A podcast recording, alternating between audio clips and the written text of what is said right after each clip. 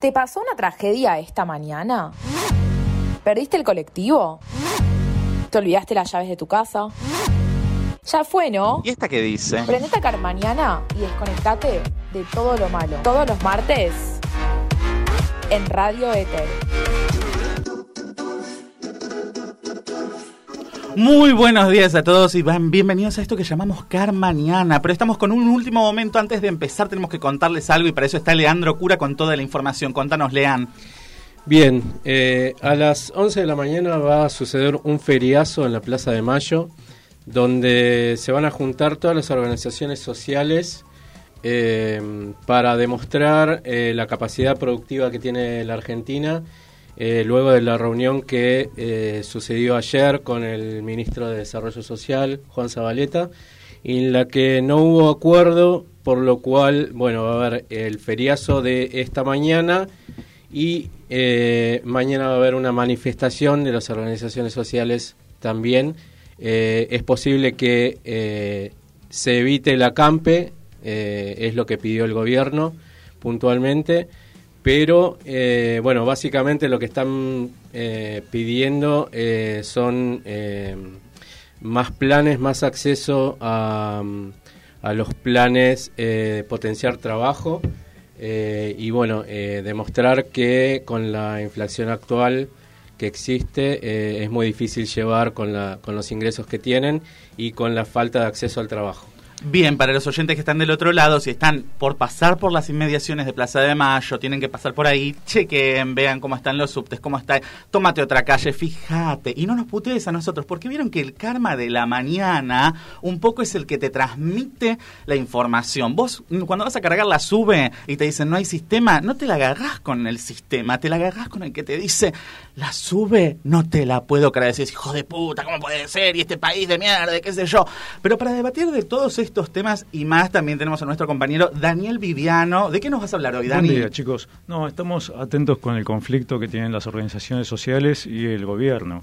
Como decía Lean, eh, todavía no llegaron a un acuerdo digamos que está abierta la posibilidad de que puedan este, no hacer un acampe mañana, miércoles, pero igualmente no está descartado, porque el acuerdo no está hasta el momento. Exactamente, lo del feriazo no estaba planificado y surgió de último momento eh, esta mañana. Eh, y bueno, las organizaciones que están nucleadas en Unión Piquetera eh, están bueno saliendo a informar estas cosas para que bueno se, se, organicen las manifestaciones. Sí, sí, lo que decía ayer Eduardo Beliboni es que no se llegó a un acuerdo con Juan Zabaleta, el ministro de Desarrollo Social, pero digamos que todavía no está eh, no está resuelto el conflicto entonces es posible es posible que mañana haya paro y que haya acampe este, pero veremos qué es lo que pasa en las próximas horas. Hoy tenemos mucha política en esto que llamamos Car Mañana, pero también tenemos un entrevistado. ¿El entrevistado de qué nos va a hablar? De una obra de teatro, una obra de teatro también muy politizada, porque ¿de qué trata? De la vida de Eva Perón. ¿Y quién nos cuenta la vida de Eva? La propia Eva Duarte, pero el espíritu de ella. Presto, en un ratito nada más, anda calentando el agua o lavando la ropa, lo que tengas que hacer. Pon el primer lavarropas de la mañana, que ya seguimos con más de Carmañana. Te desafío con la letra que todos salteamos en el Tutti Frutti. A ver, decime en 10 segundos todos los famosos que conozcas con la letra K. Que Kun Agüero, Karol G, Kate Hudson, Kendrick Lamar, Kanye West, Kristen Stewart, Kennedy, Kate Middleton, Kylie Jenner, Kendall Jenner, Kris Jenner, Kim Kardashian, Kourtney Kardashian. Bueno, bueno, bueno, acá estamos de vuelta y ya tenemos del otro lado a nuestro entrevistado de lujo. ¿Estás por ahí, Charlie Braille? Hola, buen día. Buen día, Charlie, ¿cómo estás? Bienvenido a Carmañana. Para todos los que no saben del otro lado, Charlie Braille es un gran diseñador de vestuario sobre todo, pero su debut, su debut en estos últimos años como director y como guionista, como dramaturgo, digamos, lo trae hoy a Mañana. Bienvenido, Charlie. Gracias, Lea, muchas gracias. Contanos un poquito sobre Eva, todas somos Eva, que queremos, estamos muy interesados por el tema. Bueno, eh, voy a ser como breve porque sabes que es largo el, desarrollo y la investigación me llevó como dos años hasta poder armar el guion y poder ponerla en, hacer la puesta en escena. Eh, surge a raíz de, de, un, de una visita que hago al cementerio de la Recoleta, donde la tumba más visitada en este país es la de Eva Perón. Entonces, a partir de, de ese momento fue como el disparador y salí pensando que no había una obra de Eva permanente para brindarle a todos esos turistas que venían a visitar su tumba. Una obra que le contara la historia de, de este personaje tan icónico eh, en todos los aspectos, eh, de moda ni hablar, que es lo que nos, nos compete a nosotros, y políticamente tampoco, ni hablar, digo, el, la obra que hace Eva, creo que todavía en el mundo eh, nadie la ha podido igualar. Podemos discutir eh, todo lo que querramos, pero cuando te metes a investigar la obra, no conozco y estoy investigando y estoy viendo, no conozco todavía quién haya hecho lo que hizo Eva. Como contame, ¿sabes? Sí, perdóname que te interrumpa, Charlie, pero contame un poco esto que me quedó ahí, seguro el oyente también, esto de permanente. ¿Qué quieres decir con permanente? O sea, tu obra va a seguir como, como si fuera también como la tumba de Vita, la vas a sostener en el tiempo. Sí, sí, y por ahí me muero y sigue, digo, y está bueno. Me muero y, será, dijiste. Será con otro elenco y será con... Porque hago una apuesta que habla Eva desde desde el lugar donde está, que es la inmortalidad. Entonces, bueno, la inmortalidad no tiene tiempo y me parece que puede trascender. La inmortalidad no tiene tiempo, Eva en este caso tiene un tiempo. ¿Y cuál es el tiempo de Eva? Contanos un poquito cómo fue escribir desde el fantasma de Eva, de este espíritu que narra la historia de tu obra. Bueno, fue... Eh, hay que meterse como en, en, su energía, que no es fácil, por decirlo de alguna manera, eh, y empecé a transitar, por ejemplo, eh, la Biblioteca Nacional, que es donde murió. Ahí había un palacio que lo demolieron los Contreras, decía ella, a, a mazazos, ¿no? Ni siquiera con una grúa ni nada. Era tal el odio que habían puesto en esos martillos que destruyeron ese palacio. En ese palacio murió Eva, donde está hoy la Biblioteca Nacional. Y Charlie. dice que dice que por ahí a la noche se da una vuelta, Mm. los, los, los de ahí, los, cuidan el lugar. Un poco el espíritu Eh, de Eva también entonces debe estar formando parte de tu obra, Eva, todos somos Eva. Te recordamos a vos oyente que estás escuchando a Charlie Braille entrevistado en Car Mañana. Nuestros compañeros también te quieren preguntar algunas cositas. Charlie, ¿qué tal? Buenos días, Leandro. Hola Leandro, buenos días. Eh, te quería preguntar cuál fue tu inspiración o, o- o tu personaje de Eva que te inspiró a hacer todo el vestuario y toda esta construcción del personaje. Bueno, mira, como vestuarista te puedo decir que uno de los mayores anhelos que tenemos todos es hacer la obra Eva. Eh, es, su icónico transcurrir, viste, por la tierra con, con, sus vestuarios, digo, es impresionante. Entonces, cualquiera de nosotros querría hacer eh, la obra, el vestuario, aunque sea. En este caso yo hice más, pero eh, me, me parece genial poder hacer el vestuario de la obra de Eva. Y después me llevó como una historia, no te voy a decir igual a la de Eva, pero, por ejemplo, yo vivía en Junín, me tomé el mismo tren que Eva para ir a Retiro, estudié, trabajé en el, en el estudio donde Eva hizo su película, sus películas, digo, transité como muchos lugares parecidos donde pasó Eva y en algunos lugares donde estuvo Eva. Entonces lo tengo ahí como, primero que le- mi admiración, ¿no? Yo me Pero permito spoilear, Charlie, que vi la obra y que pronto va a llegar a Buenos Aires, que vamos a ver todos los vestuarios de Eva, ¿no? Porque el trajecito clásico, el, el- el tapadito y la valijita con la que llegó desde, desde, desde su provincia, también el vestido, el, eh, emulando a Dior no te puede faltar, por supuesto. Bueno, es el, es el protagonista del final, ese vestido, que no lo voy a contar, pero bueno, Por supuesto. Y, a ver, Dani, también te quiere preguntar algo. A ver. Sí, eh, buen día Charlie, ¿cómo estás?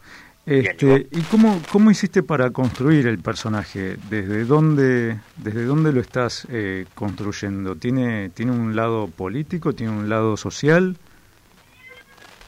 Sí, mira, eh, hay gente que la va a ver y, y me dice qué buena que no es política. Y otra gente me dice qué buena que es política. Así que cada, cada espectador tiene como una mirada diferente.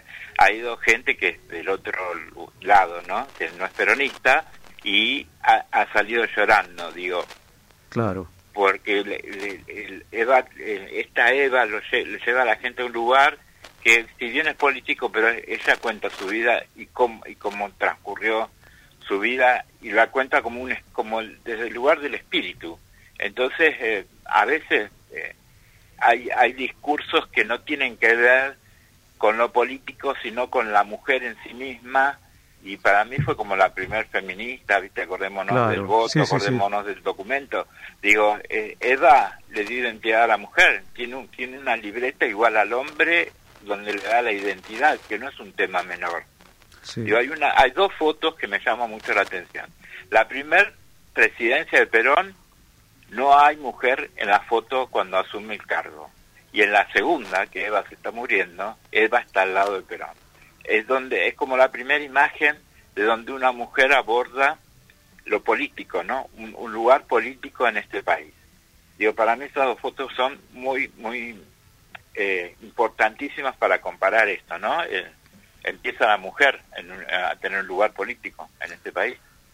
Yo le quiero decir a la gente, cuando la vea la obra y tenga la posibilidad y que no se la pierdan, que además hay imágenes muy representativas y muy lindas. Hay un abrazo, la clásica foto del abrazo de la presidencia eh, fallida, la vicepresidencia fallida, la candidatura a la vicepresidencia de Eva. Ese abrazo icónico se da, pero es un unipersonal, o sea que es un logro del director montar esa imagen, esa escena. Ya la van a ver, ya la van a ver, pero contanos vos cuándo la van a ver y dónde acá en Buenos Aires, Charlie.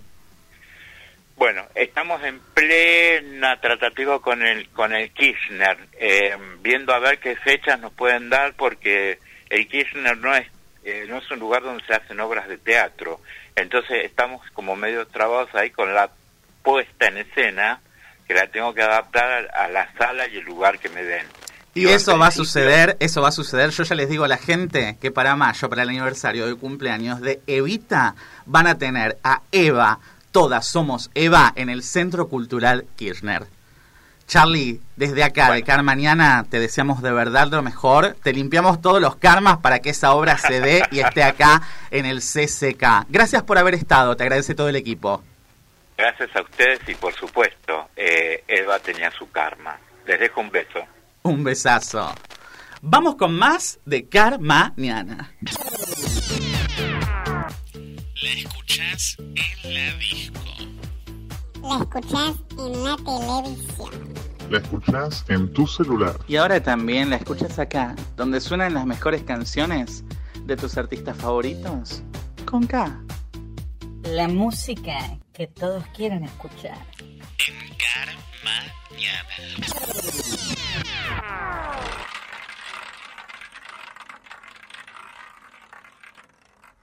Letra K. Películas.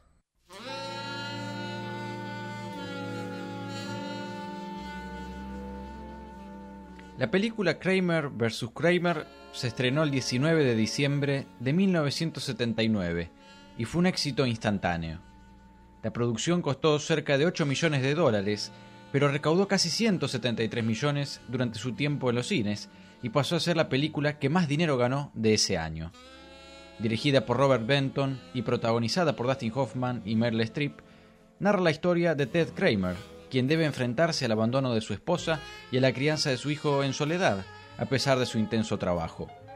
El largometraje ganó 5 Oscars: Mejor película, Mejor director, Mejor actor protagónico, Mejor actriz de reparto y Mejor guion adaptado.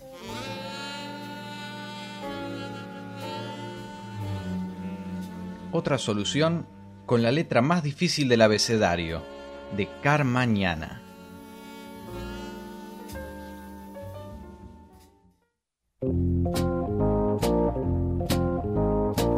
Bueno, bueno, bueno, ya se va terminando este programa de Car Mañana que pasó volando. Un programa muy politizado. Tendremos que haber tenido invitada a Cecilia Roseto, porque la verdad hablamos de Eva Perón, de movilizaciones. ¿De qué más hablamos, chicos, hoy para que la gente lo recuerde y después Todo lo busque en las conflicto redes? social, obviamente.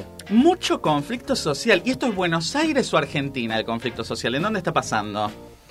Está pasando en la ciudad de Buenos Aires. Este, vamos a ver si mañana eh, se realizan los cortes y los acampes. Este, todo depende de lo que resuelvan con el Ministerio de Desarrollo Social. Todavía las, las conversaciones están abiertas y veremos qué es lo que sucede eh, a partir del feriazo que van a hacer hoy, eh, esta mañana.